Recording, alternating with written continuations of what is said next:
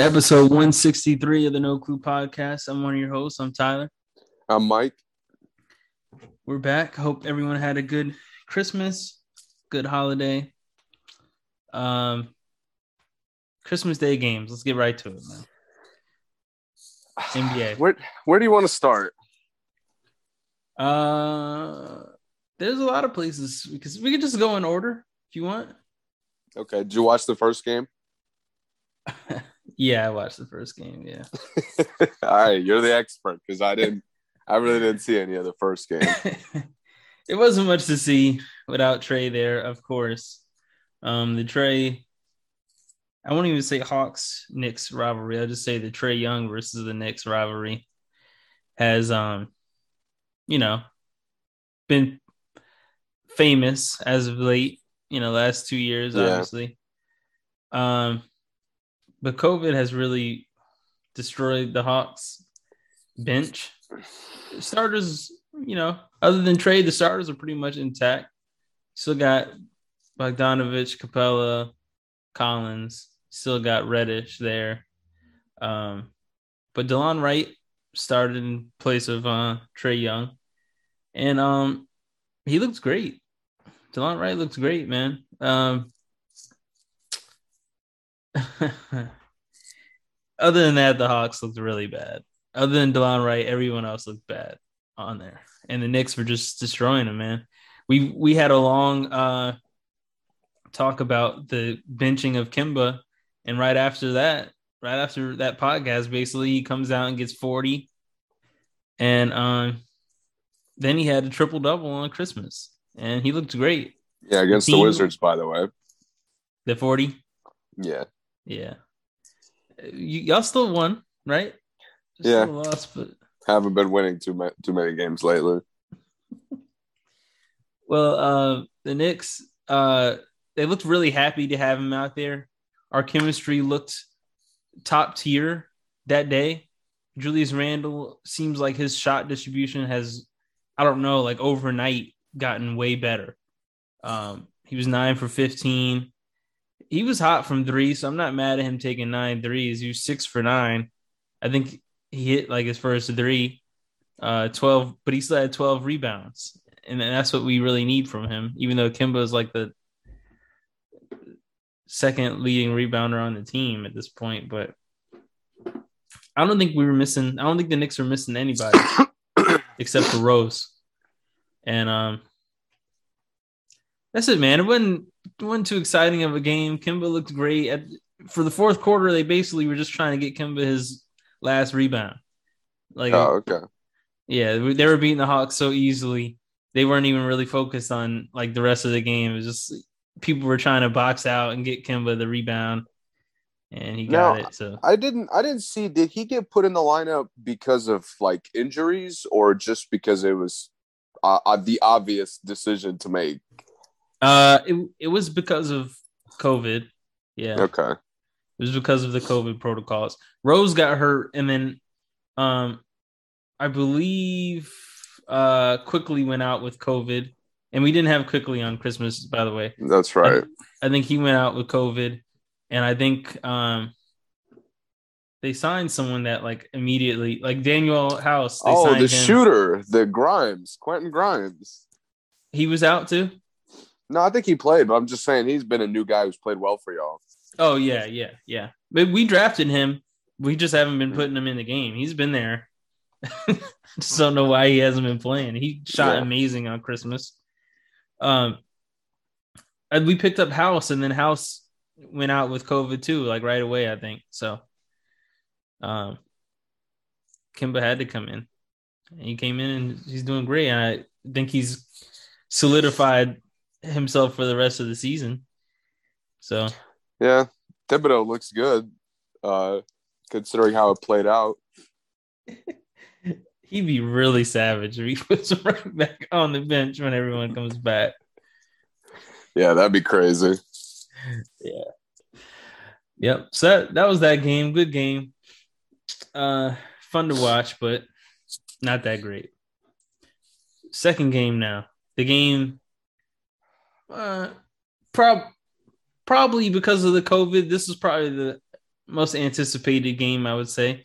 When yeah, you say, Tatum and Brown played. yeah, Giannis played. Uh, Yeah. Holiday played. Middleton played. biggest matchup of the day. So and both teams lived exact up to the exact hype we've been saying about them. yeah, yeah, I mean, I don't really have anything to say about Milwaukee because they're Uh-huh. playing better now that they're getting healthy, which is, you know, I think what a lot of people thought they would do. Mm-hmm. Uh, and it's a good time to be healthy right now. yeah, it is. And um, So- I think Cousins has has filled in for Lopez pretty well as far as like a um threat. Yeah. Uh, he's knocking down his threes. He's getting a lot of rebounds. He's bullying guys. He's using his fouls. That's all they needed from Lopez, and Cousins is doing that perfectly. I'm still irritated that Mike Budenholzer just won't accept that Bobby Portis is a 35 minute guy. like he just doesn't, he just categorically does not believe in him to be a 35 minute guy. I don't get it either, man. He's played so well. I I have never Oh my god. I've never looked on the court and said, man, maybe they should take Bobby Portis out. Like I've never felt that way in my life, I know. at least since he's been on the Bucks. Yeah. But besides that, man, I like how they're playing. They're still spreading it around well. Like Giannis is getting inside. He's playing with confidence. He's taking he's shooting free throws better. Uh, He's shooting free throws fantastically better. Yeah, I know, and that's I mean in the playoffs, that's gonna be unstoppable. but why did it take so long? Like it, he waited till like his eighth year in the league to start hitting free throws. Like I just don't understand. I don't And know, it man. It just could have been a- like a mental block kind of thing. It must have been because it was really just a flip switch because he went from being trash two years ago to this year being almost 70%. Yeah, So- I wonder. I'm curious if he did something over these last like off season or two. He shoots probably as good free throws as like LeBron does now, which is I mean, it's not saying much, but for him it is because he was much lower Yeah. than that. he was at Shaq before. Now he's at least Right. at LeBron. Right. So, yeah. Yeah, I don't have anything to say really about him either. Holiday looked great. Um, I like that. Even though I'm not a fan of DiVincenzo, Grayson Allen, or Connaughton, I do like that they provide like the same level of threat for them, like in a positive way for the Bucks.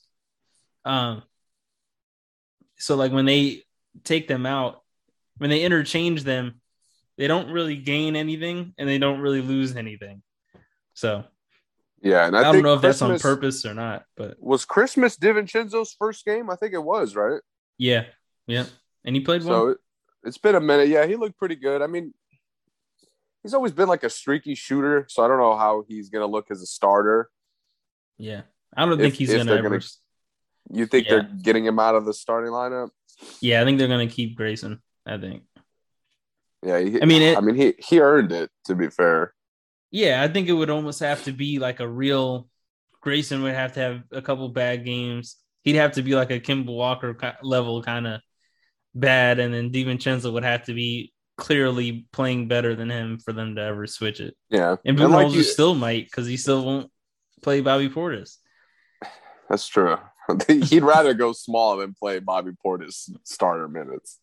Yeah. So Uh, but like you said, it's they're so interchangeable that it doesn't even matter if like a couple of them don't play well. yeah. Uh, they can fill in for each other. yeah. And Wes Matthews came in and hit the biggest shot of the day. I mean, He's good. know? He's a good pickup, especially with the the way the league is now with COVID. mhm, He's a yeah. guy. He played a long time. He knows how to play. He could. He knows how to fit anywhere. and he succeeded with them before. He played well with um Yeah. Greek Freak last time he was on there. So let's get to the um the other team that played.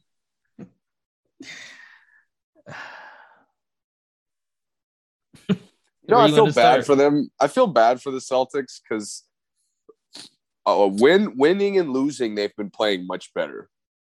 Yeah. But every key game, they're getting exposed. Is it the whole team getting exposed? No, it's not. and they're one of these teams, they're one of these borderline playoff teams who could look better than anybody at any given time yeah. and look worse than anybody at any given time. Yeah. And it's bizarre because a lot of other teams that have this problem, like it's hard to figure out the main reason for that problem. Mm-hmm. I mean, with Boston, with every game, it's becoming more and more clear. And with Boston, uh, to, to your point, they have the most talent out of the, all those teams. So, like some of those teams, like I would say the Hornets may suffer from just not having more talent than some of the really good teams that they play. But the, you Yeah. can't say that about the Celtics. I mean, Josh Richardson is giving him good minutes. Uh huh. Payton Pritchard played great this game. Yeah. Obvi- Marcus Smart's playing great. Obviously, Brown is great. Robert It- Williams is playing elite. He is playing elite. They they got bums coming in and like giving them good minutes. I've every game I've seen Jabari Parker play more than 10 minutes, he's played well. Like he's he hasn't played bad. Like I never thought he negatively affects the game for them since he's been a Celtic. I know. And it comes back to the same by guy. the way. Wow, that's wild. it's been a while since I've seen him on the court. He just didn't play this game, but they picked him up. But yeah, go ahead. Um, I mean, we talked about it to start the year. We talked about it probably like two, three weeks after that. We talked about like- it in the fucking playoffs last year. And like two weeks ago. I mean, Tatum's shot selection. It was atrocious, man. I don't understand. Tatum he had like let me let me pull it up so I know exact. He was two for five two turnovers in the last six minutes of the game. And the two turnovers resulted in two in four points for Of Um, course they did. the Bucks. That's, and they that's- lost the That's game, how by the the. Bucks. You don't beat the Bucks if you turn the ball over. No. Ask CP. CP learned that in the finals. Yeah. So with Tatum, like it's just it's getting worse and worse. Why does he always have to play like the team just is just like getting blown out? Dude, the whole team had one assist in the fourth quarter. 12 minutes of basketball and you had one assist. One assist, yeah. In, in a whole quarter. I just I don't understand how you don't feel the rhythm of the game. Believe it or not, it was Tatum. Hey, that one assist encouraged him. He said, All right, I distributed enough. yeah, I think it was a. I want to say it was a lob to Jabari Parker. Jabari Parker was their second leading scorer in the fourth quarter. So what does that? What does that tell you? It's just bizarre because I watched this team play team basketball and they're playing through the whole roster, and Jaylen Brown is still getting the majority of the good shots. Yeah, Even Tate, even they're even creating good shots for Tatum that he's selling a lot of the time. yeah, But they're still uh, like I I'm okay with you missing good shots.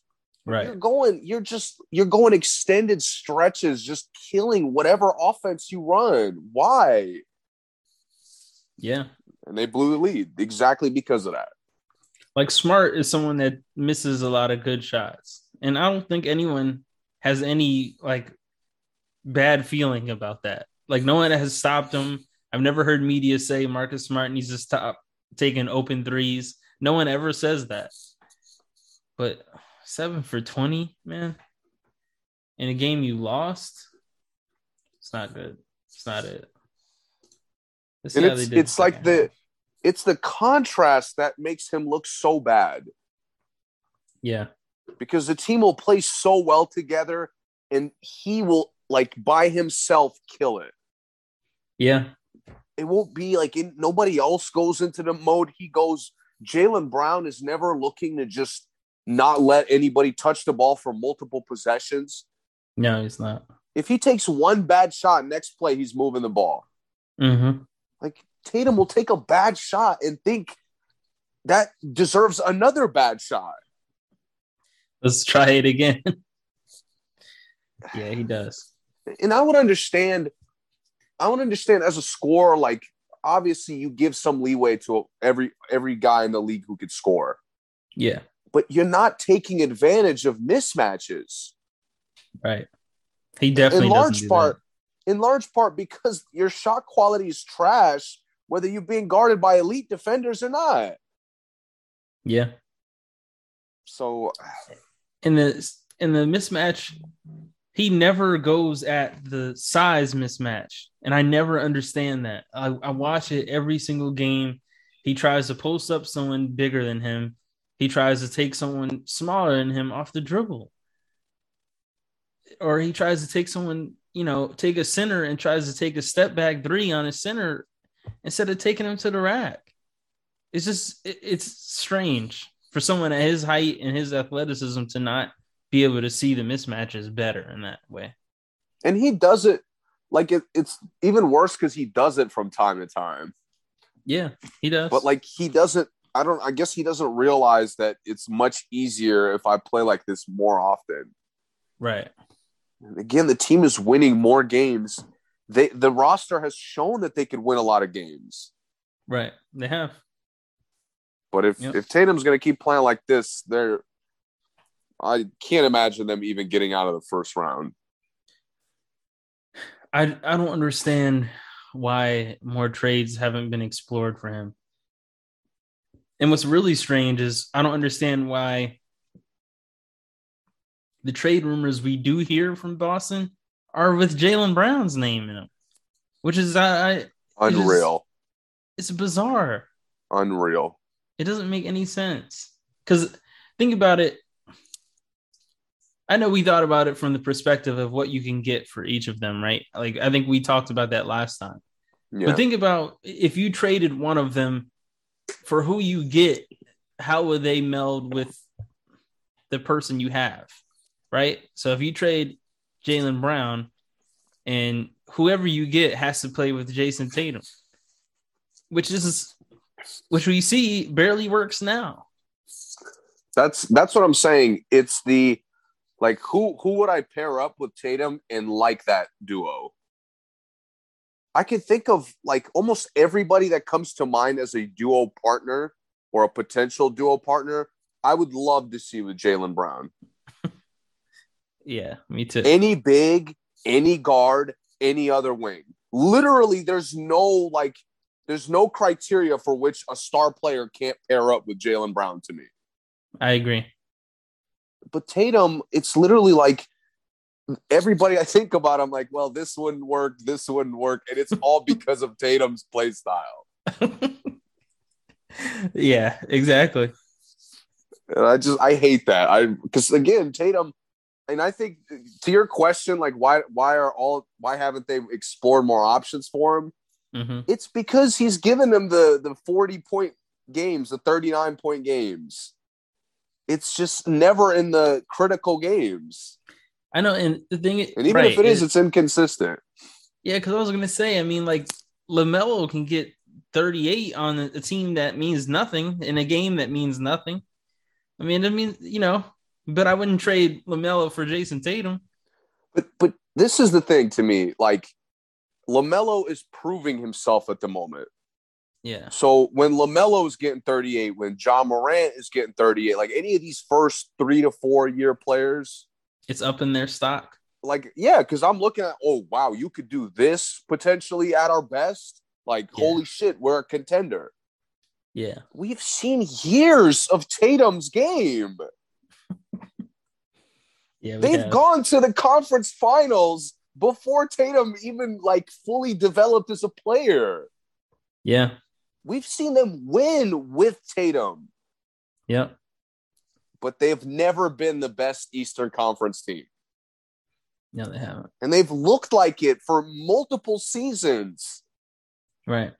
So uh, to me, like we've, to your point, we've seen all we've needed to see.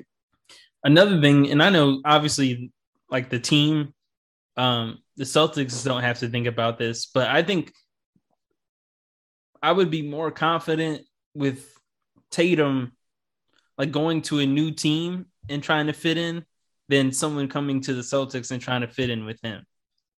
Like if Tatum went to like if Tatum went to the Blazers for McCollum, Nurkic, and like I don't it doesn't matter. A bunch of picks and he still played with Dame, I'd be more confident that they would figure something out than if Dame came for Jaylen Brown and played with uh played with Tatum. I think Tatum's like probably would be able to fit in with another team easier than you know trying to adjust to how he's playing in Boston already. I, I agree. Yeah, because I we've seen that happen a few times where um you know we talked about T Mac earlier. T Mac had that issue where if T Mac went to the new team, T Mac would figure it out, but they could never bring anyone to T Mac and make it work for some reason. Not that they brought like anyone that as good as Jayson Tatum, but you know what I mean. It was it was harder that way. So yeah.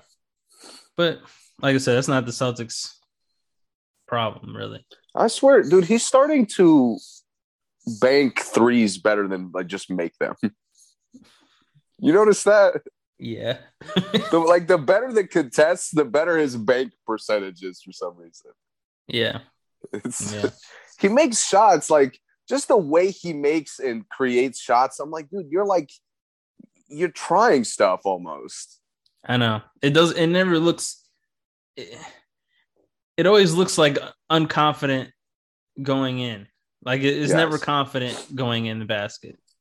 Like? I, I look around the league, a lot of the contemporaries, I never see Devin Booker trying stuff. No. Devin Booker always looks like he's doing something he's practiced. Yeah. Very guy meticulous. he just played Mid- Middleton, another guy never looks like he's just trying shit out there. Right. Like, dude, I understand. Again, you could get fifty, so there's there's a certain level of leeway I'm willing to give. Mm-hmm. But when you're taking bad shot after bad shot, there's no way. Yeah, which makes it scary because he takes bad shots and you know relies on a lot of luck and is still fantastic. So imagine if he was taking more precise shots and more, you know, shots he actually worked on. He, I mean, I mean, imagine him embracing. Imagine he embraced kind of Chicago's play style. Yeah, he'd he'd be elite. He'd be elite, and it'd and be like it'd would be never easy. lose. Probably, they'd probably it'd never lose. Easy. yeah. He'd have he'd be in better like he'd be better conditioned to do the things he does now in the fourth quarter. Mm-hmm. Take over because you're getting way better, way easier shots all game. And the few times that Boston looks unbeatable is when they're doing that, when they're playing in that way, where one of them can be on ball, one of them can be, you know, the playmaker, play initiator, and the other one can get buckets. I mean, you know, they take turns. But yeah, it just it, playing Milwaukee also made them look worse, or made Tatum look worse because Milwaukee's a lot of their offense is trying to get Giannis easier opportunities. Yeah. Or favorable opportunities. Yeah. Whereas Boston tries to do that for Tatum, and Tatum kills it a lot of the time. And like no one else really runs ISO on Milwaukee. Like no, I, that's don't. one thing I notice about Khris Middleton. He rarely gets like ISO buckets. Like if it is, it's because it's like a crazy height mismatch. And he has to really like have gotten it going. Yeah, right. But still, it's like a, you know, maybe a little inside out one dribble and he just pulls up in your face. It's not like it's a 10 dribble, you know, 10, 15 seconds on the shot clock kind of ISO. Yeah. Never. Um, so that's another reason why I look at Tatum and Brown, mainly Tatum, and I see like, man, he's held the ball for the last 12 seconds. Like, what are we doing? So And also, I bring up plus and minus on here a lot, but sometimes you have to watch the game to be able to like really deep dive the plus and minus. For instance, in this game, Jayson Tatum was minus 17, Jaylen Brown and Marcus Smart were minus 28, right? And that's this is actually just in the second half. That's atrocious. Be minus 28 and a half. But it's not because they sucked. it's because they were on the court with Jayson Tatum and it wasn't working. Yes. It, that's the that's the deal. Like it and they never look bad to me. No, like don't. like to me, it's obviously Smart has bad shooting nights, like any player. Mm-hmm. Brown, mm-hmm. same thing.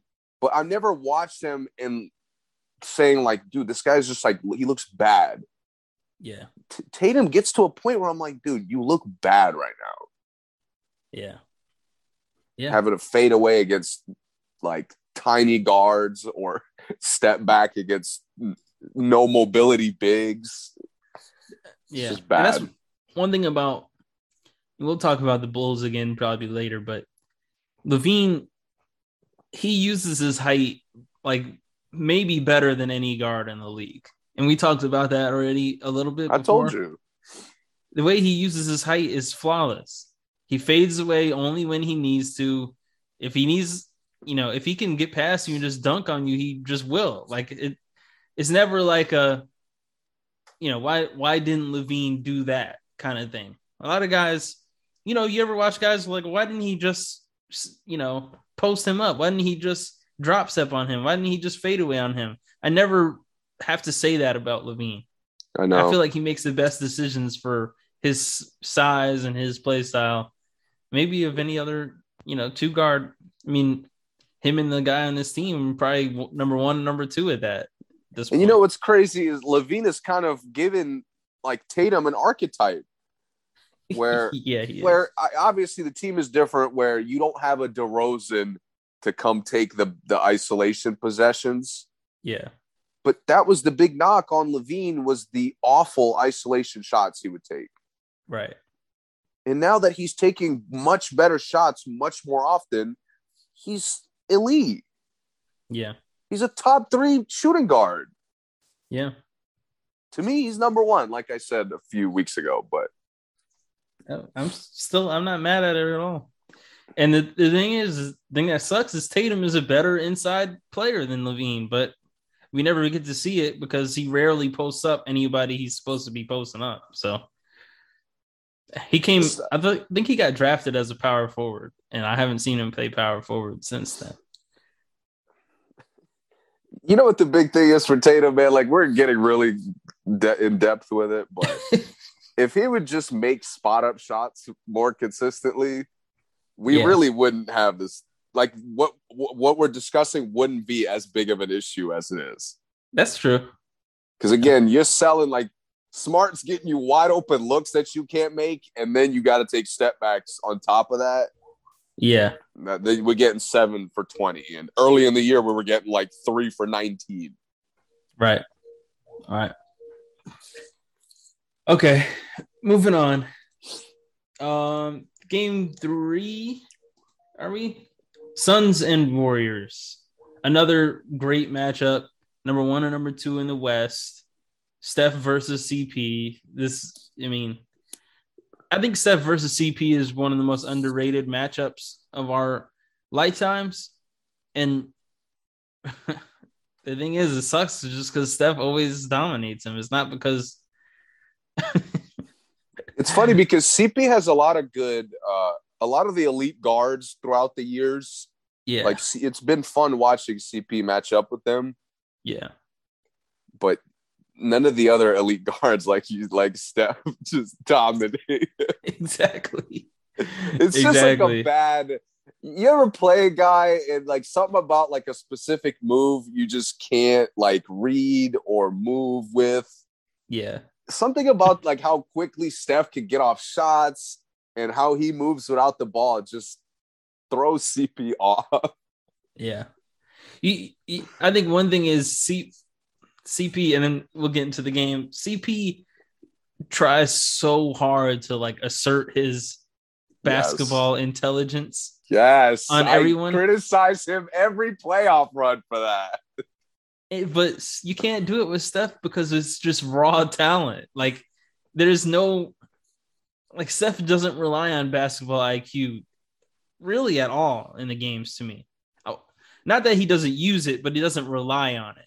So like there's no way for CP to get that advantage on him because Steph will say, okay, you can have the IQ. I'm about to just talent you to death. I'm about to just play street ball on you to death. It's no yeah. like I'm not playing strategy. I'm just trying to win the game. I mean, he does use like shooter IQ. Yeah. But the, the weird thing is like throughout the years, we've seen a lot of guys use IQ, Korver, Redick, all the spot up like specialists. Yeah. But Steph is uh, so unstoppable off the dribble. Right. That it just creates a whole unguardable element on top of that. Right. And that's the thing. He uses it, but he doesn't need it. And that's yeah. what, that's why he always beats CP. Because like look at all the highlights that Steph has on CP. Like the one on the baseline when he made CP fall. That's not double, a place for you to do a back. That's not a place for you to do a double behind the back. No, like that's a terrible no, spot not. for you to double behind the back. You, he was like a foot away from thing. out of that's bounds. the funny thing. Like Cur- uh, Curry looks bad because he looks turnover prone against pretty much any everybody else. Yeah, but against CP, is just he's got it on a string every night. Because he, he CP cannot predict what he's doing at all. No, not at all. Even the one at the top of the key where he weaved in and out of CP and DeAndre and like three other guys. Yeah, yeah. Step back at the three. Why did he do that? Even Kerr was like, "What are you doing?"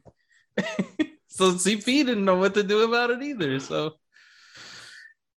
well, we say all that to say it was a really good game, and Steph just played fantastic. And, yeah, man. I, you know what's funny is this was the first game I've seen in a while where nothing to me, there wasn't any glaring concerns for either side. Mm, okay, I agree with that. Uh, I thought a lot of the issues were just like from you know missing shots to not making the certain timely shots. Yeah. Uh, and I, I did like the Warriors' chemistry looked a little bit better. A lot of that yeah. being Steph's play style versus CP's play style. Mm-hmm. But like again, I, I, think these teams, these teams would like go seven games, no question to me. Mm. With this roster, right? With the rosters that played that day.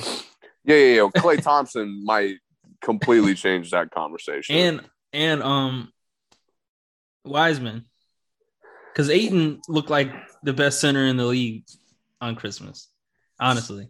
He was eating. Basically, it looked like he the whole to. playoff flat run last year. Yeah. So I mean, that's another thing. If they if Warriors have something, anything to help that, it it makes a big difference. But to your point, they looked very evenly matched everywhere else on the court. They they really did. Um, shout out to Gary Payton the second, who's been playing absolutely fantastic the last three weeks. Um, Otto Porter shout out too. Otto Porter, man, he he was huge in this game, huge, huge. Without Wiggins, um, you know, I I won't say I was worried, but I thought the length of the Phoenix, you know, wings would be a problem without Wiggins. But no, Otto Porter said, "I got this." Warriors chemistry is too good for like a Wiggins loss to to make them look much worse. Yeah, well, yeah, not much worse. But I was worried about Steph having to switch on to Bridges or um, being able to get into Cam Johnson's shot or nah, Crowder being out there, stuff like that. You know, C- CP doesn't do that well. He doesn't like. That's never been CP's. Like LeBron could do that very well, where he could like push to get shots where we get yeah. the best advantage. Yeah, you're right. like CP and the Phoenix roster really isn't like Ayton is not a guy who does that. Only Booker is the guy who could do that. Right. So they're they play a little bit differently that way. And I didn't think Gary Payton the second would play such a good defense on uh, Booker. I did. I really didn't. I didn't have that confidence. I mean, not that he, you know, he didn't strap him, but he played really good D. He did a good job. Yeah. Again, that's Um, that's what I'm saying. Like, it wasn't like Booker looked trash or nothing. You know, Yeah. I didn't think CP looked trash. No, no. So And only one I- player I- on the Warriors didn't play. They went pretty much the whole bench. yeah, and it's a miracle. I mean, Phoenix has been healthy throughout the whole like this last month, Yeah. which is pretty wild thinking about it, considering there's barely any team in the pro sports right now that are healthy. Right. Yeah. Yeah. I, I thought um Phoenix could went a little bit deeper on their bench. You know, I, like I don't think Chandler Hutchison is like an elite player or anything, but I thought he could see some time on there. Cam Johnson, I mean, Cam Payne wasn't getting it going at one point. I thought maybe we'd see Elfrid Payton out there for defense, maybe something like that. I don't have any other, I don't have any like major takeaways. I'm still iffy on. Shamet being like one of their key guys. Yeah, I thought he was out there a little long, even though it was only 10 minutes. It seemed like it was in a really important part of the game. Uh, but, you know, He's not for weird- them. He doesn't fit into how to them how I thought he would. Sh- Shamet, like Shamet's weird because he's not a specialist. No, So- he's not. He's not a reliable three point shooter, even though he can make a lot of them. Mhm. He's also like he moves a lot, but he doesn't really make a lot of shit happen. I feel like No, he doesn't. And, you know, I mentioned this before. He was a ball handler like all the way up until he got in the NBA. And like now he never really- hand, and he looks ball. bad trying to handle the ball now. I know, and it, it's it's weird. I thought I always thought that was strange because I thought he'd come in and be, you know, maybe a pretty good sized point guard, and then they never put him on the ball ever again. So, um, he's kind of like a slightly better Patrick McCaw at this point, unfortunately. I mean, yeah, I could see that. yeah, just Kind of disrespectful, but I, I could see it. I'm disrespecting Shamet. I just say I'll say better. I will slightly is the, the disrespect there. I'll say better. Okay. all right, all right, I'll give him that. Um, also the Warriors brought in um Quinndary Weatherspoon, who played really good for the time he was out there. I thought he was good on both ends. Jonathan Kuminga was picking CP up full court for some reason, and everything I don't think would work, Kerr figures out to it works for some reason. Like I don't want him doing that ever again, but for this time, it didn't cost them anything. So I, I just like that everybody on the Warriors gets to do multiple things. mhm. Like just the way they play, how they feed off of each other, how how they feed off Curry. Very inclusive. Like no other team replicates that as well. you know what's really insane? Um, one, two, three, four, five, six, seven of these guys will not be on the roster when COVID is over and when Klay Hmm. comes back. And like they use everyone in this game. They went how many deep? One, two, three, four, five. They went 10 deep, and seven of these guys aren't going to be on the roster. So, like, that's crazy. That's crazy to think about, you know? Yeah. Because Klay, Wiggins, Wiseman, Iguodala, Poole, Damion Lee, and Moses Moody, the rookie, they got all have to come back eventually. So, so yeah, it's kind of wild. Suns were only missing Dario Saric, Abdel Nader, and Frank Kaminsky. So almost nobody. Essentially nobody. Because because they picked up McGee. Didn't I didn't really notice McGee out there, but I think McGee got dunked on by um I think Kuminga maybe somebody dunked on McGee for some reason. that's right. Yeah. I forgot who it was. Oh, maybe Payton. That's probably a good guess. I don't. I just don't remember who it was. Okay, next game. Nets and Lakers. The Nets were without, you know, the Harden, two out of the Harden big cleared protocol just in time. yeah. And man, man, it couldn't have been a more dream matchup for Harden. Yeah. Only, Yeah. only the fucking Lakers would play the Brooklyn Nets and not respect James Harden as a top tier player. Yeah. I mean, like, uh, what are these matchups? Why can't nobody stay in front of a fucking soul? And Dwight Howard, Westbrook, Carmelo, and DeAndre Jordan have all played with James Harden and still have no idea how to defend him at all. I know.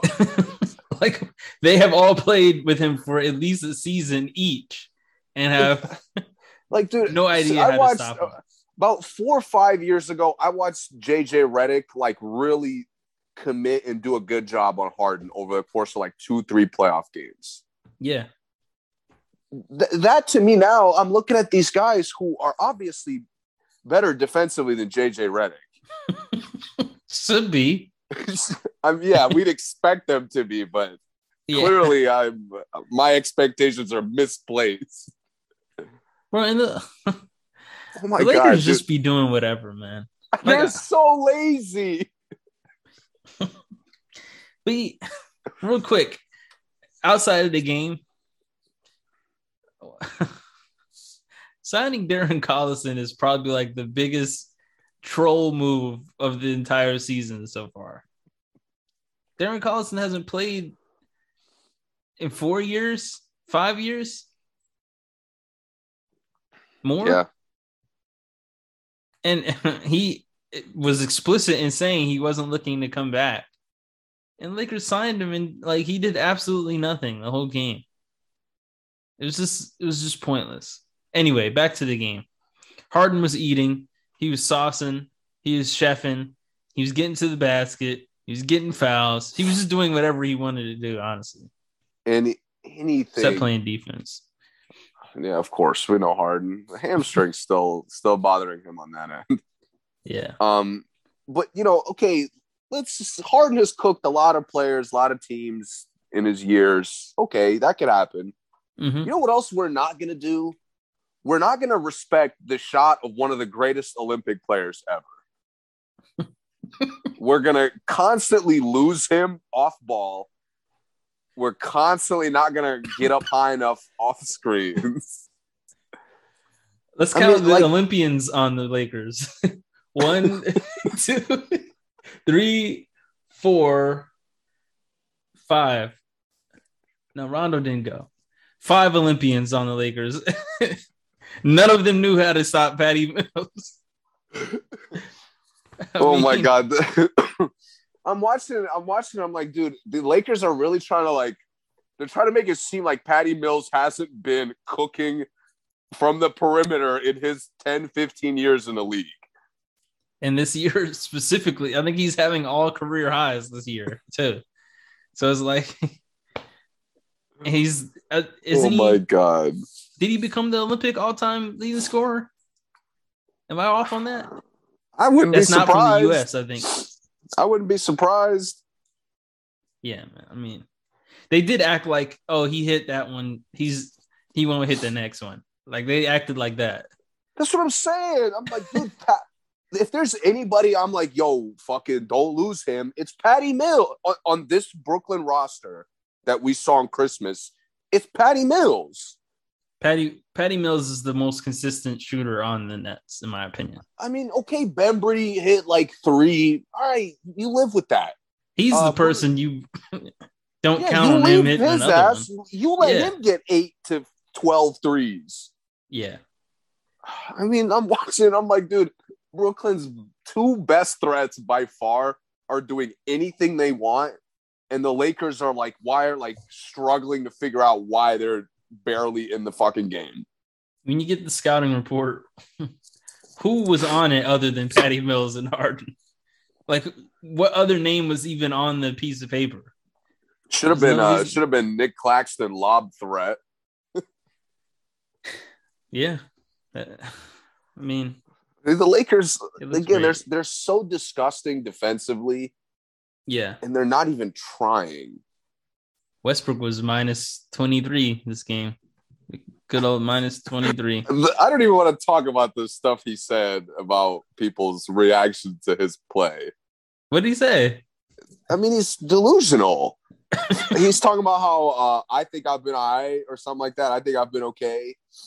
Uh, like fans expect me to get 25, 15, and 15. Like that's not gonna happen. Like, who expects you to get that? Nobody at all. Who thinks your play has been okay? Russ, Nobody. Russ, how can you say your play is okay? You average ha- ha- five turnovers a game. Yeah. It's bizarre. LeBron is in the middle of it, like, yo, Kareem, I'm coming for the scoring record real quick. LeBron don't care about the team game anymore. Eh, He can't. And you see it, and you see it. LeBron is getting inside because he Yeah. wants the fucking buckets. He wants the stats to look good. He's Yeah. he's way more committed to getting inside than ever before as a Laker to me. it's tough when everyone on the team is chasing stats. Carmelo's trying to hit, you know, get his points up. Westbrook is trying to chase stats. LeBron is chasing stats. I think Anthony Davis chases stats. I mean, Anthony Davis looks the worst chasing stats, by the way. He does. That's that's why he looks so awful for all year. yeah. And the Lakers are they're such a joke, man. They're first the team is in shambles. We're we're slipping in the standings. We're getting now we're getting hit by injuries, COVID. Our first pickup, we need to fill our rotation. We need to get right. We can't stop a soul. I know where you're Isaiah. going. Isaiah Thomas. Let's get the five he, seven. he comes in, he comes in first game, by the way. He comes in first game, scores. I'm like, wow, IT doing what he does. yeah. while the Lakers are giving up basket, basket, basket, free throws. I- Like, I yo, think I- hey, you can score the ball, LA. You can't get a stop. Yeah.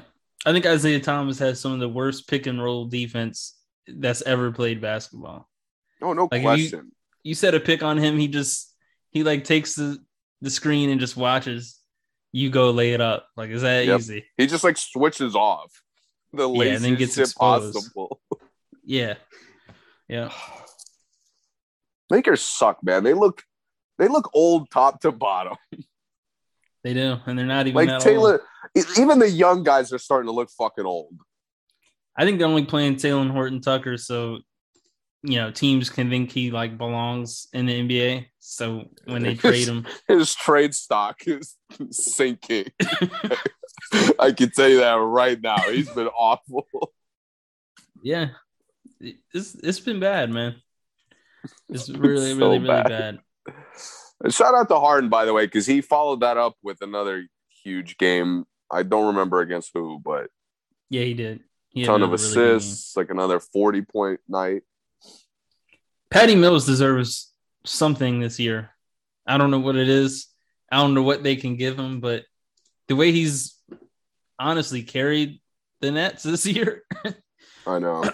deserves some some recognition somehow. he's really done like what what Clarkson and like Lou Will have done, but he's Yeah. doing it within the team.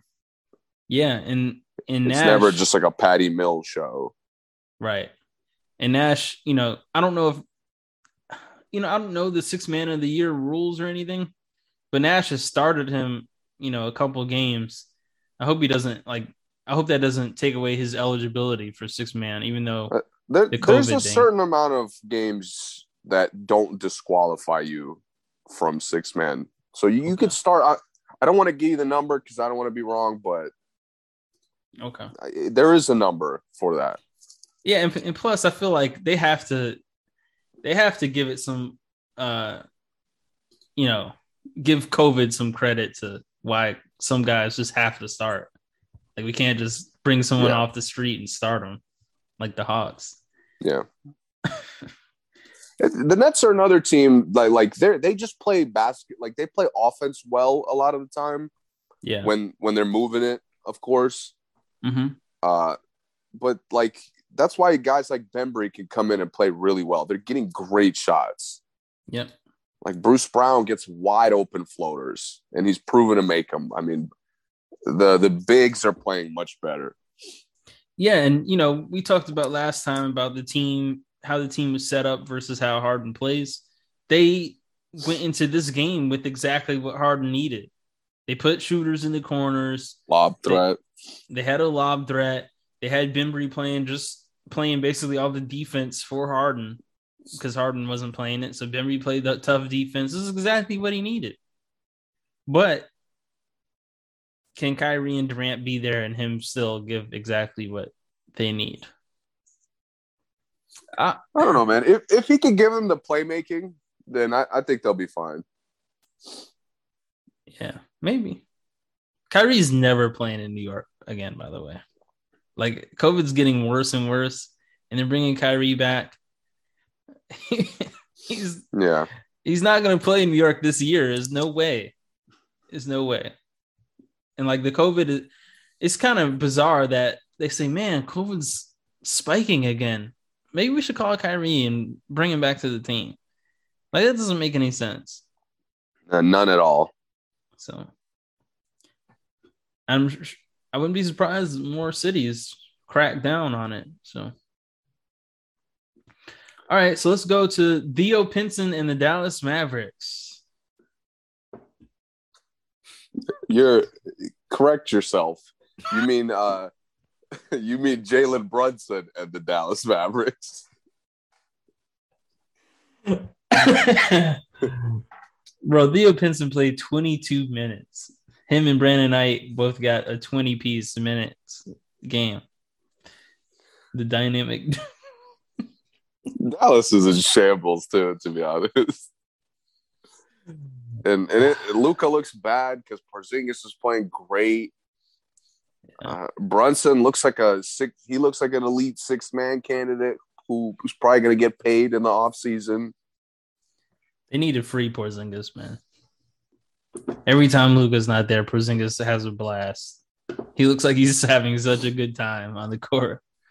Then when Luka comes that back there, Porzingis looks so confused. He doesn't look happy.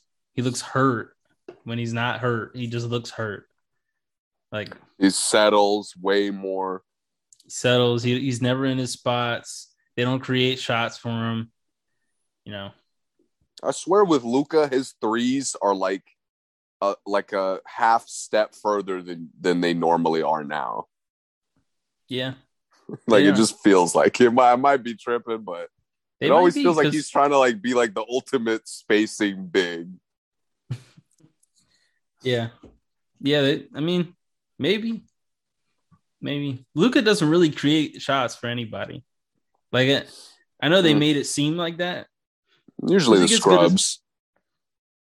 Yeah. But if you're the best player on the court and I'm a scrub, like, the defense is not going to guard me the same way. So obviously, like, you just having the ball gets me more open, you know? Because yeah, everyone's in help side. That's not creating shots for me. It's just, you know, being the best player on the team and me sucking. And that's kind of what, you know, Finney Smith and um, Maxi, like those guys benefit from that. Of Luka just driving to the basket. Of course, my guy's going to help because I'm not a threat. So, yeah. Their problem with Luka, I, I think, and even now you could kind of see it. The mhm. way they play, like I said, just like endless high pick and rolls, so basic, so predictable. yeah. Um, the high IQ guys like Brunson could eat. yep. You know, a lot of their guys could eat, but you notice it never transitions to winning. No, it doesn't. Like Porzingis could get 40 and they could get destroyed or they they could win. Yep. N- none of their guys, none of their especially role players having big games hmm is really that meaningful for them Right. because the way they play. Mm-hmm. Yeah. Shout out to Marquese Chriss, man. I'm glad he got picked up, even though he's gonna get dropped like next week. I, I never thought he like didn't deserve to be on a roster at all. Maybe not deserve to start or play a lot, but I see some guys every week that I think Marquese Chriss could take the job, but I'm gonna be honest. I've definitely thought that. I've definitely been like, "Yo, get." I don't want to see this guy in the league ever again. The Warriors la- last year, oh my god. That's because he was starting. He should never, ever, ever start. You might be right. Yeah, he looks he looks really trash as a starter. I'm taking him over Grant Williams, but I don't feel like deep Hmm, that's a diving Grant good Williams. that's a good conversation. I got to think about that. But he catches alley oops and blocks shots. Grant Williams does nothing. I, I will tell you, yeah, Chriss has shown me. Chriss has shown me that maybe he's not a rotation guy, but there's a reason to play him. Like he could give you something. Yeah, I still don't know what that reason is for Grant Williams. exactly. so off that alone, I give you.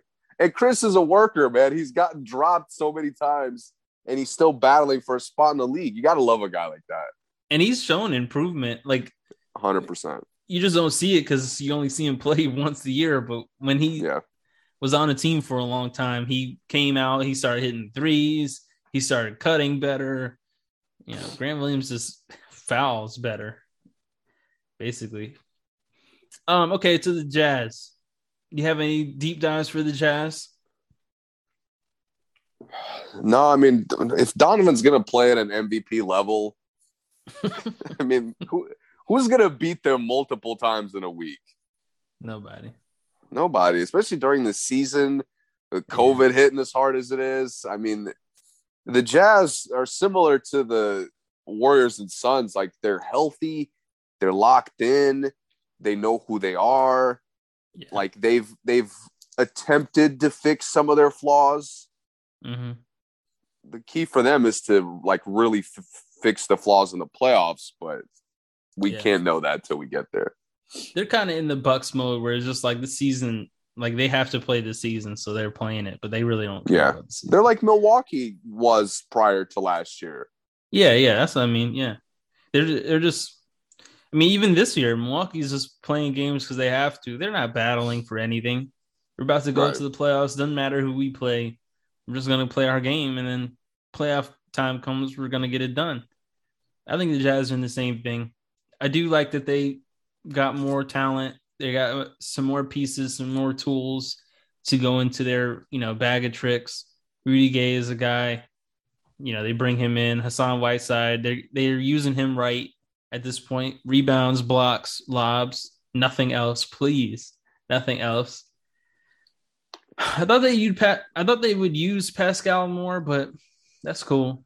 Um, It's been- they're- Uh, Rudy Gay is one of those guys like he plays better than you you think, yeah, like you think he would, and he's doing that again. yeah, and he he's playing better than even his stats show.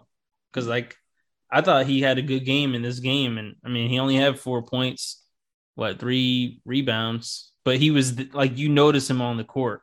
You notice him moving the ball. He'll set up an ISO or a post up and make a good play out of it. You know, he gets Yeah. fouled. He knows how to play. High IQ guy.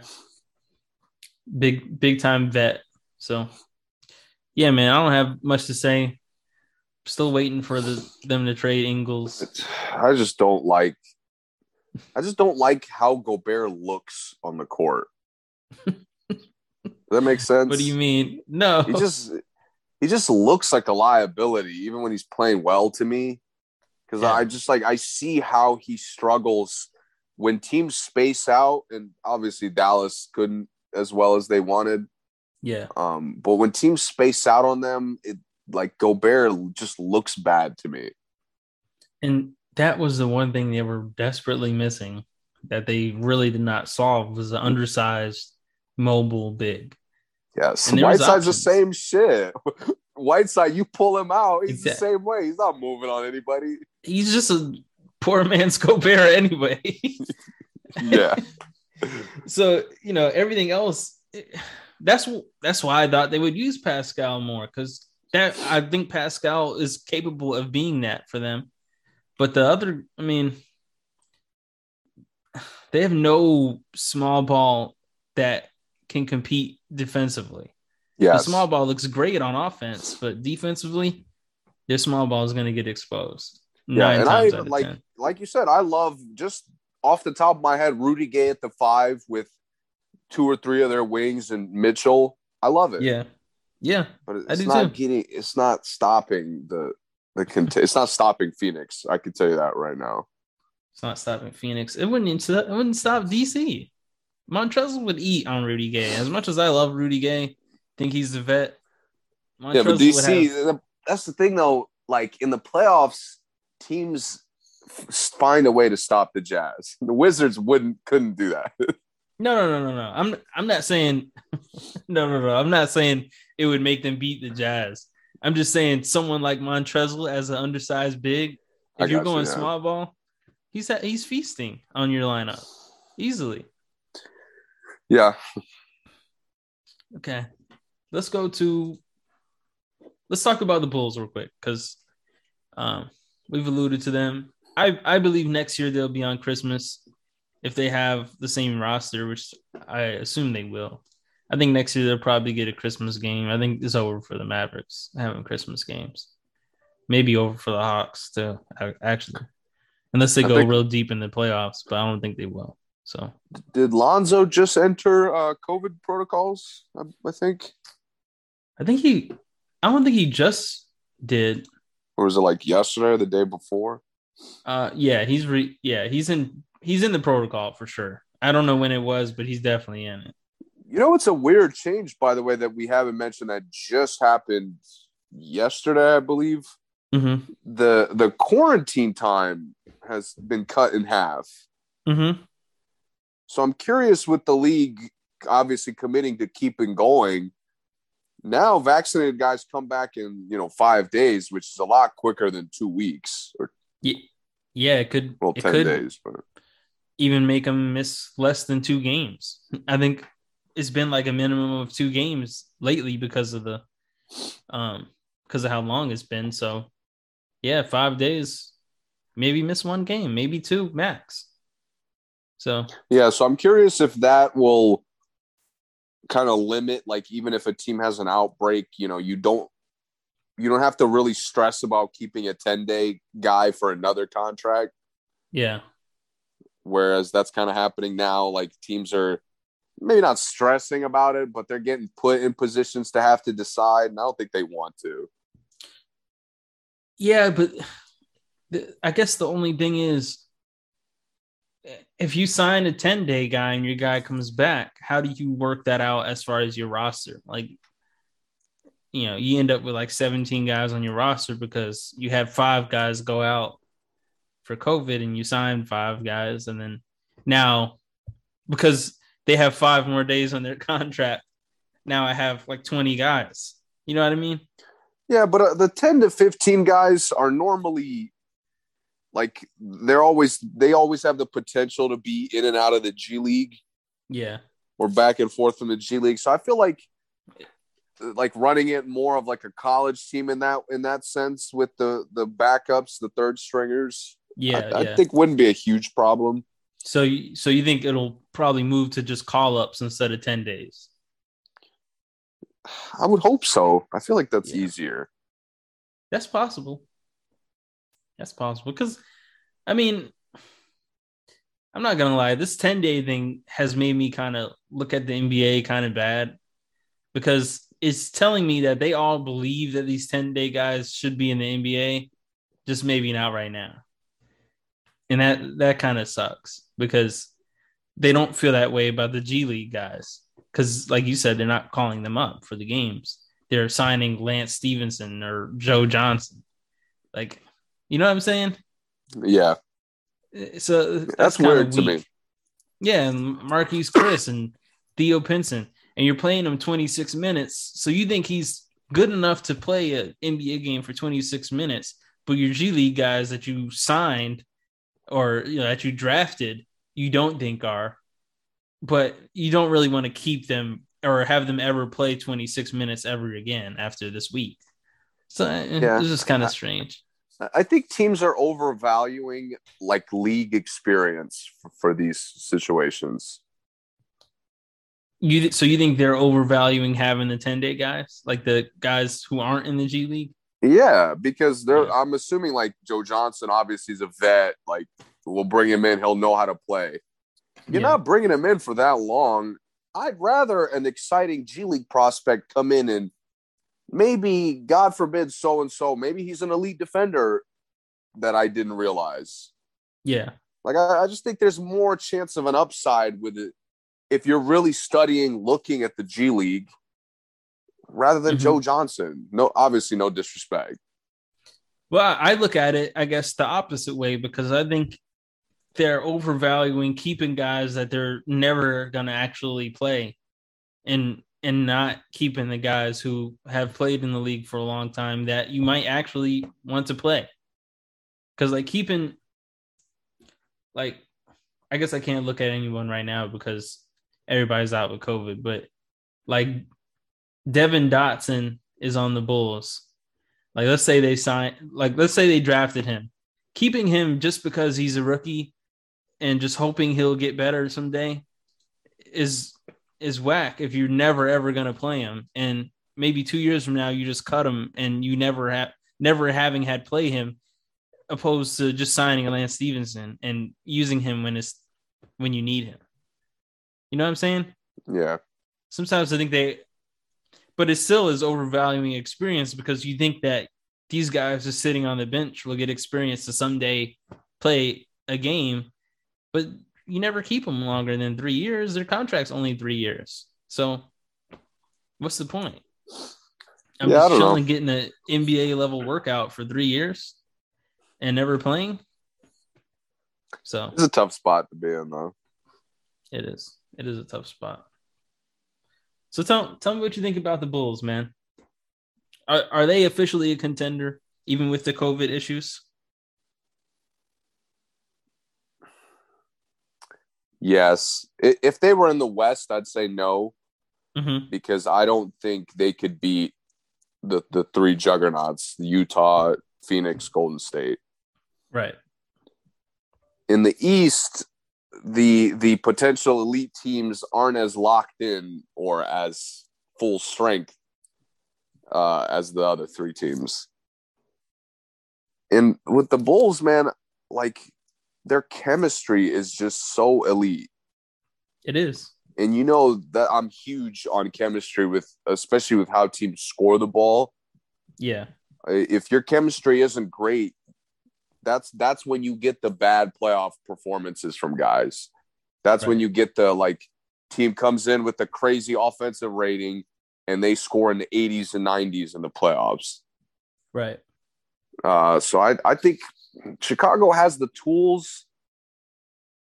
I just don't think they have enough of a front court presence. Right. I And got you. Vuce- Vucevic is just getting back. He's playing better. He's scoring a little bit more. hmm But again, everything is run through the guards. Right. Everything is decided by the guards. Everything is kind of created by the guards. So your front court really doesn't have Vucevic's five baskets, even if it's five for six, doesn't really Mhm. have an impact like Ayton's baskets do. Or Right. like when when Bam plays well for Miami, Right. or Philly with Embiid. right. or even Giannis with Milwaukee. So that that's where I worry for them in the playoffs. hmm But they're they're definitely a contender, no question about that. Yeah. I, I think at this point, they have the two most unguardable players on the same team in the league.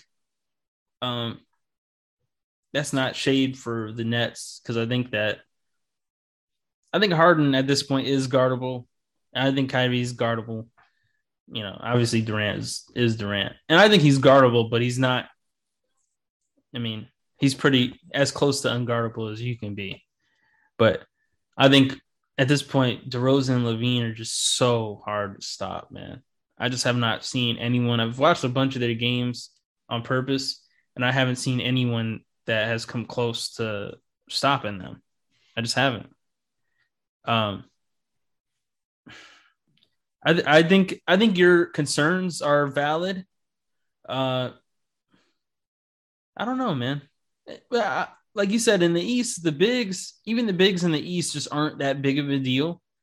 Um, I, I think you know, you got Bam, you got Giannis. Who else is there as a big? Uh, Embiid, right? Um,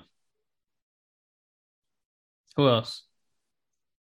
I mean, Robert Williams is No, active.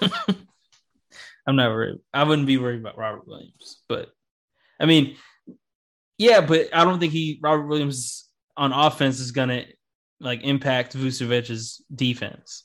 You know what I mean? The thing, that's the thing, though. Like with with Boston, Robert Williams does have a big impact.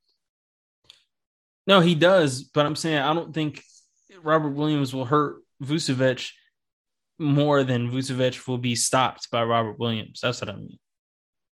I Maybe. mean, that's yeah, But- that's. I mean, obviously, that's most likely fair. yeah. But again, my thing is, I I just don't want like if if let's say Brown and Tatum against DeRozan and LaVine. If Mhm. all four of those guys are having bad games, Mhm. Robert, like Boston has an advantage at center because Robert Williams gives them like more significant production right, right. Yeah, you're right. and more and more often it's on both ends where I don't really see Vucevic doing anything defensively and he's only scoring well when they're getting him the ball a lot. No, you're right. That's a good point. And you know what else is kind of strange about Vucevic? He can have a huge rebounding game, and like the other center on the other team does too. Yeah. Like uh, that's always weird to me. Like a lot of times Drummond will have 28 rebounds, and the other like elite center on the other team will have 11 or 10. But Vucevic will have 18. Capela had 16 in the game. I think it was last night they played. Like Vucevic had 17, Capela had 16, and Capela's not like an elite rebounder, not really, you know. Yeah. So that's another that's another concern, and we we spoke about our concerns for them not having a power forward, um, and maybe they make a move before the deadline or make a um make a free agent pickup or something like that to where they get a, another power forward who can rebound and defend. Um, that would help, but It's just like I would like if if the guy didn't get hurt to start the year, uh Patrick Williams, yeah, like you'd have more possibilities for like small ball lineups. And Yeah. I think their guard talent can make up for like the stuff that we talked about with Utah. I think the Bulls are better equipped to make up for like a defensive lapse. oh, they are, they definitely are, yeah. But now Oh, I'm go just. I'm looking at I'm looking at the lineups now, and the small ball lineup is Derrick Jones Jr. Yeah. he, he I mean, forget Vucevic having little impact. Derrick Jones Jr. probably is up there in games with no impact. he is. For a guy Absolutely who's is. been in rotations in lineups as often as he has, I Yeah. mean, how often does he have the Tony Snell games? A lot, All the time. yeah, So that's that's a big concern for me. yeah. I'm with you. I'm with you on that. Um, I guess I don't have anything else to say about them. But similar to similar to Utah, like when Mitchell's playing so great, they're unstoppable. When DeRozan is getting to like the most comfortable spots he has, Yeah, how are you gonna stop them? When. LaVine is only taking great shots or comfortable shots, you're not stopping them. and he's only taking comfortable shots while DeRozan is getting to his spots. Like that's the that's the most deadly part of it. You know, I I said earlier this this is like a dream of if and whoever's listening to this, do not take this as me comparing these players at all.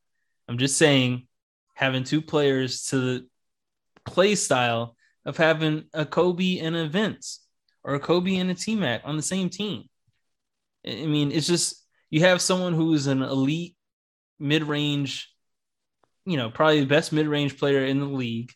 He hits the fadeaways. He his footwork is probably top five in the league, and he can score on everybody in the league. There's no. I don't think there's anyone that DeRozan can't give 20 just straight up ISOs in the league right now. Maybe Kawhi or something like that, but okay. Maybe maybe uh Thybulle. Maybe Thybulle.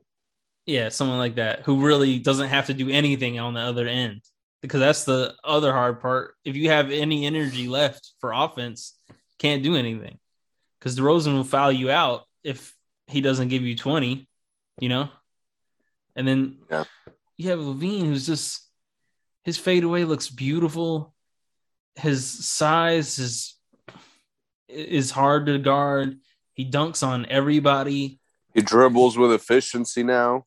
He's dunking more this year than he's dunked probably in any single year of his career to me. Like in traffic. He like I remember when he was on the Timberwolves, like they would put every LaVine dunk on ESPN, but obviously because the Timberwolves games weren't on TV. But you would only he'd only catch like a breakaway like once every two or three months. Yeah. And now he's dunking every game. I mean, seeing him cut, oh, it's just beautiful. It's beautiful, man. And like I said, they I guess they're trying to assemble all the greatest verticals in the entire NBA.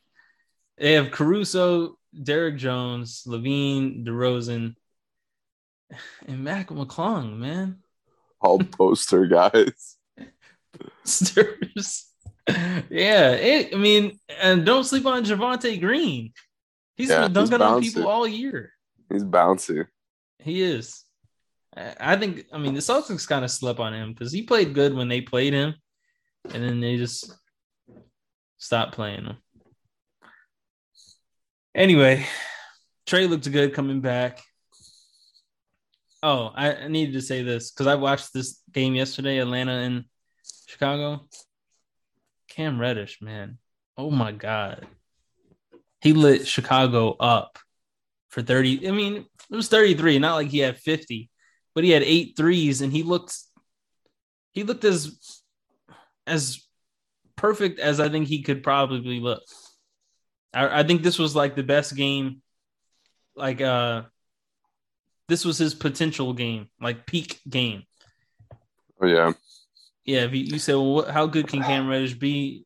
I would say you put on this game film probably. But Yeah, Hawks man, are coming up though. Like it's gonna be time to start putting the potential together. That's what I'm saying. Window windows championship windows don't last that long. You gotta capitalize. Their window might have just been last year, to be honest. You might be right. The way they're defending, you might be right. I think that they have to. They're gonna have to eventually like really go in all in on being young. Like sometimes I watch this team and I don't see how Gallinari will fit in, but then I watch when Gallinari is playing like fantastic, and I think like the team doesn't deserve him at the same time. Whole playoff Uh, run. Yeah. So I don't know how I feel about that moving forward into, you know, in the Hawks franchise. But um I'm still rooting for them, man. Still I don't know. They're, they're still a team that could easily turn it around. They're not like like their season isn't on the brink of No. disaster like the Lakers or, or somebody like that. But but they are they are struggling. like they're they're not doing anything consistently, Right. Right. and that's It's- It's on the brink of a disaster, but in a different way, I feel like. Theirs isn't like a long term franchise disaster like the Lakers is. They they're at risk Yeah. of like, you know, having to make a drastic decision. Hawks are just at risk of like one trade and everything could possibly be changed. So all right. What else we got? We got anything else? uh we could close out on this final note. Um the Clippers are in trouble. Yeah. Losing What is this? PG for about a month. Yeah, about a month. PG man with the arms. This is elbow surgery this time, right? Yeah. Last time it was both shoulders. I mean, I, I watched some of their clips the other day. they look really, really, really bad. I mean, clearly they look bad, but really, really, really bad. So, what do you think? What do you think they have to do at this point? Do you think that they just have to take these L's and just hope they can build it back later? Nah, they need to similar to what Memphis did with, with uh, without Morant. Mm-hmm. They need to they need to have like a really strong two week stretch Mm-hmm. because the, the team chemistry is still great. I still Yeah. think this team shouldn't be like a joke. They're good Right. enough to compete. They have enough talent to score. You know, Right. they're, they're capable of winning games. So they need to like they need to find a groove for at least like a three to five game stretch. I agree. Uh, and I think they'll be fine, man. I because with PG back, assuming he's healthy, Yeah. th- this should be a playoff team to me. It, it's hard for me to imagine them not winning enough games to make the at least the play in.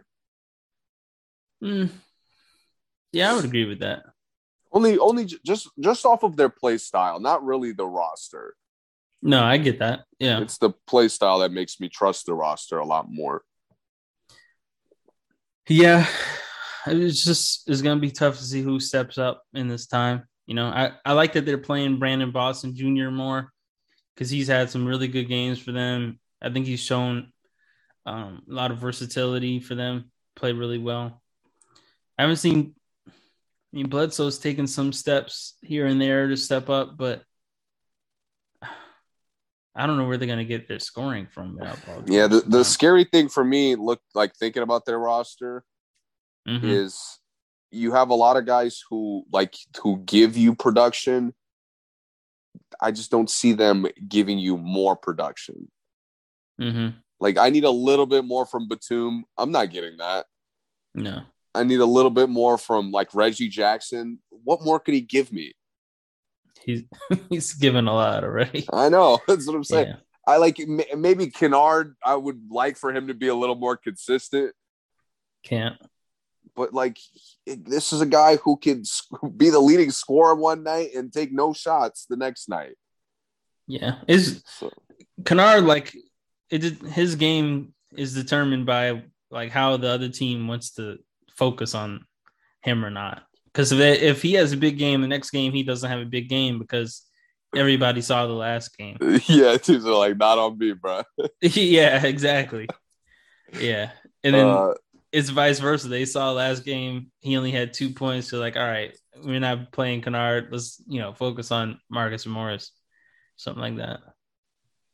So, yeah, I wonder if they'll pick somebody up. Terance Mann, they can't get consistency out of either. You can give him No, 40 but in the I'm not. I'm not mad at get- that. You can't get 15 a game any other time. Oh, he'd give me another 40 if I put Rudy Gobert on him for another 35 minutes. uh, but You're right. Just like like Terance Mann again, I know what he gives me. I just don't trust him to give me more. yeah. Like you said with Bledsoe, none of these guys really I trust to give me more. Winslow. And that might be a problem for them. Justice Winslow. stuff. that's the thing. Like I'm, I mentioned Memphis. That's that's exactly why they were successful. They said Bane, we just need five more points, and he's averaging like 15 more points. Oh, you talking about Desmond Bane? Yeah. Yeah, he's been kind of lights out. he's been eating. He's No, like their second best as- player. Like Dillon Brooks was struggling. Morant Yeah. got hurt. He started getting better and better and better. Yeah. Jackson started getting better and better. So I just guys have to step up in moments like this. Clippers Yeah. are just not that dynamic. Right. Yeah, I agree. Are, are you surprised we haven't seen any trades so far this year? No. No. I think I think the so many rosters are in shambles. Oh, because of COVID and stuff. Yeah, I, I think so many teams are disappointed by where they're at. I think Mm-hmm. like the Lakers are disappointed. I think the Clippers are disappointed. Uh, I think I think Boston, Philly, I think Miami's a little disappointed that they're not like dominating the conference. Yeah, they're really um, disappointed, I think, because they really yeah. came in the year confident. Yeah, I mean, like, I think the Knicks, Atlanta's disappointed, Dallas is disappointed. Yeah. A lot of teams aren't where they want to be. Sacramento, obviously, as always. Yeah.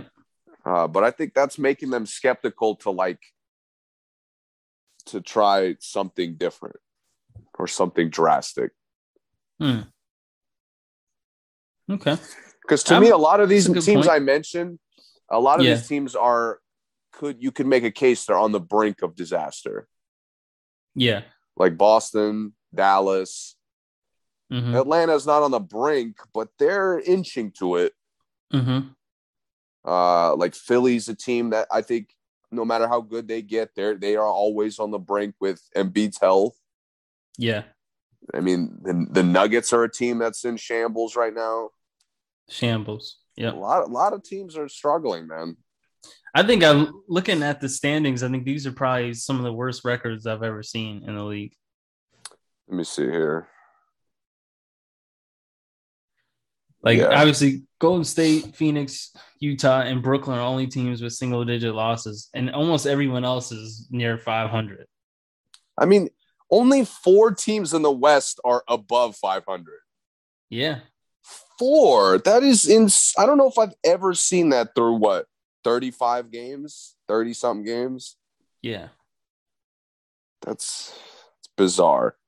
Yeah, and that, that's what I mean. That's what's kind of crazy. I mean, in the East, the the drop off after the, you know, Wizards and Charlotte are right at 500 basically. Um, Philly's right at, you know, they're both at, all three of them are at 51 percent. But then after that, it's just, you know, it's bad. So, yeah, man, you're right. It is it is a lot. I I guess but I guess you can look at that both ways because you would think that like a team like Portland that came out the gates, really no roster changes, they come out the gates and they're trash. You would think that they would act fast, right? Portland is different. every every other team I mentioned is on the brink of disaster. Portland, oh, I, Portland is in disaster mode. Gotcha, gotcha. I guess so I was thinking on teams, teams that were coming in hoping to have a good year and that are not. Um, like they're the only team that definitively, to me, I don't give a shit how messed up the league is. Like we suck. Let's make a move. Right. Like Boston can make a case if Boston goes on what five game win streak. They're, yeah, a fifth, fifth seed, fourth seed. Yeah. So yeah. a lot of these teams, a lot of the even the like the fringe playoff teams, mm-hmm. uh, they're they're a, a, small win streak away from being in a much better place. But Portland can Portland could give me 15 wins, and I they still wouldn't be a threat. But the thing is, it's not about them getting to the playoffs because I think some of those teams, like you said, Boston, uh, Minnesota, San Antonio, it don't matter if they get into the playoffs, they're getting bounced first round, no matter what. Dallas. so, hey, those those teams are stuck. That's their peak. Right.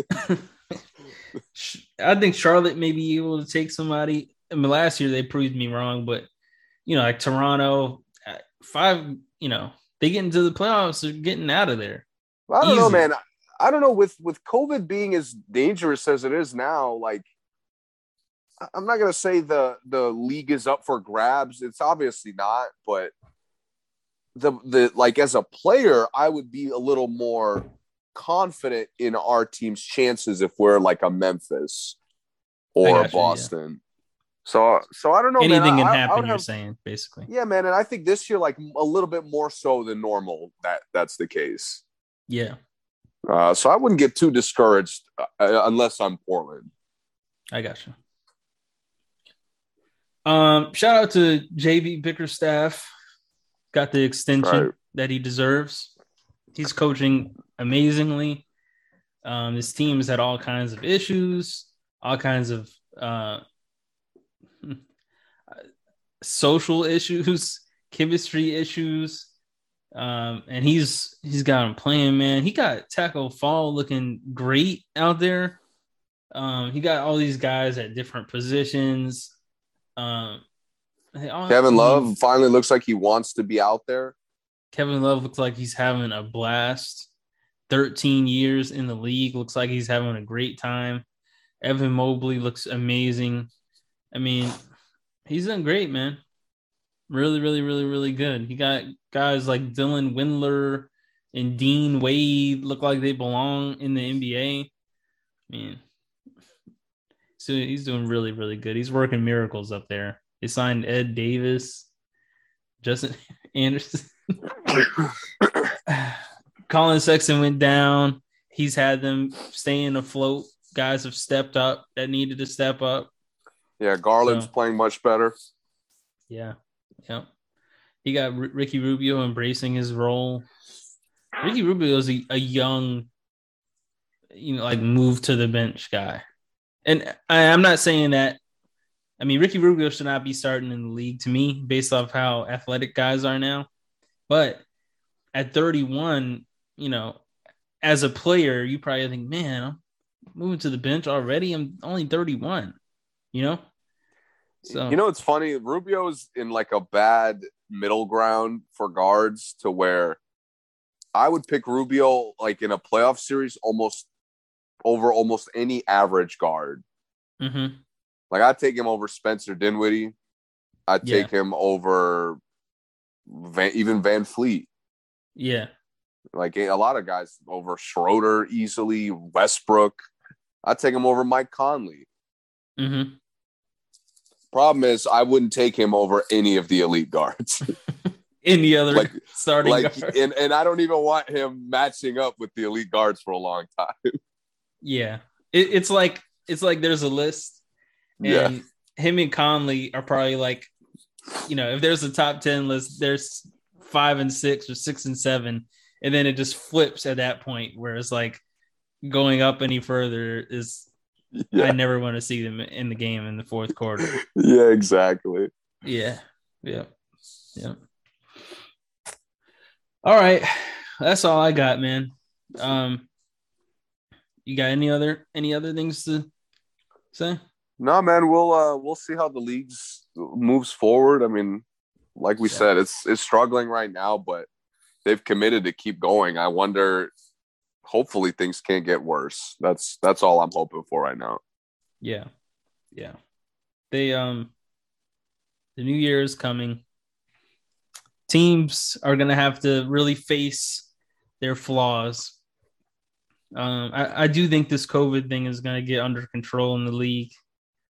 Um, I think this is just like a probably a two month stretch that is gonna be bad.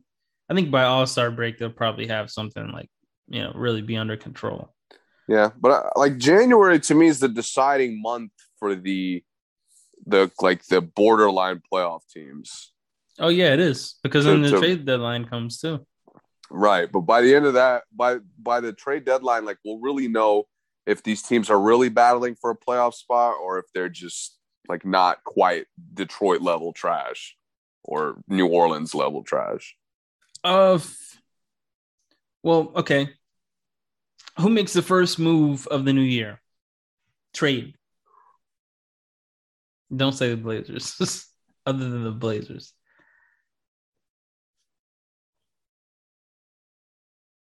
I'm gonna say Indiana. Hmm. okay. I think okay. Indiana is one of those teams that's also like a good month, and they're right back in the playoffs in the like a playoff spot. Mm-hmm. Uh, and they they have similar to like Sacramento, they have good movable pieces, yeah. but their their play style and culture isn't in shambles like right. Sacramento is. Right. All right, that's a good pick. I don't think I have one, but uh, pick a conference. What what conference would would be the most active? Oh, the West. The West got to be active. Yeah. I think uh, uh like I know Denver is mostly just a um you know health thing, but I, I'm thinking you know, I think teams like that. Um, who, who do we talk about a little while ago? Oh, Sacramento, Portland. I think New Orleans may make a move. Um, I think those teams, yeah.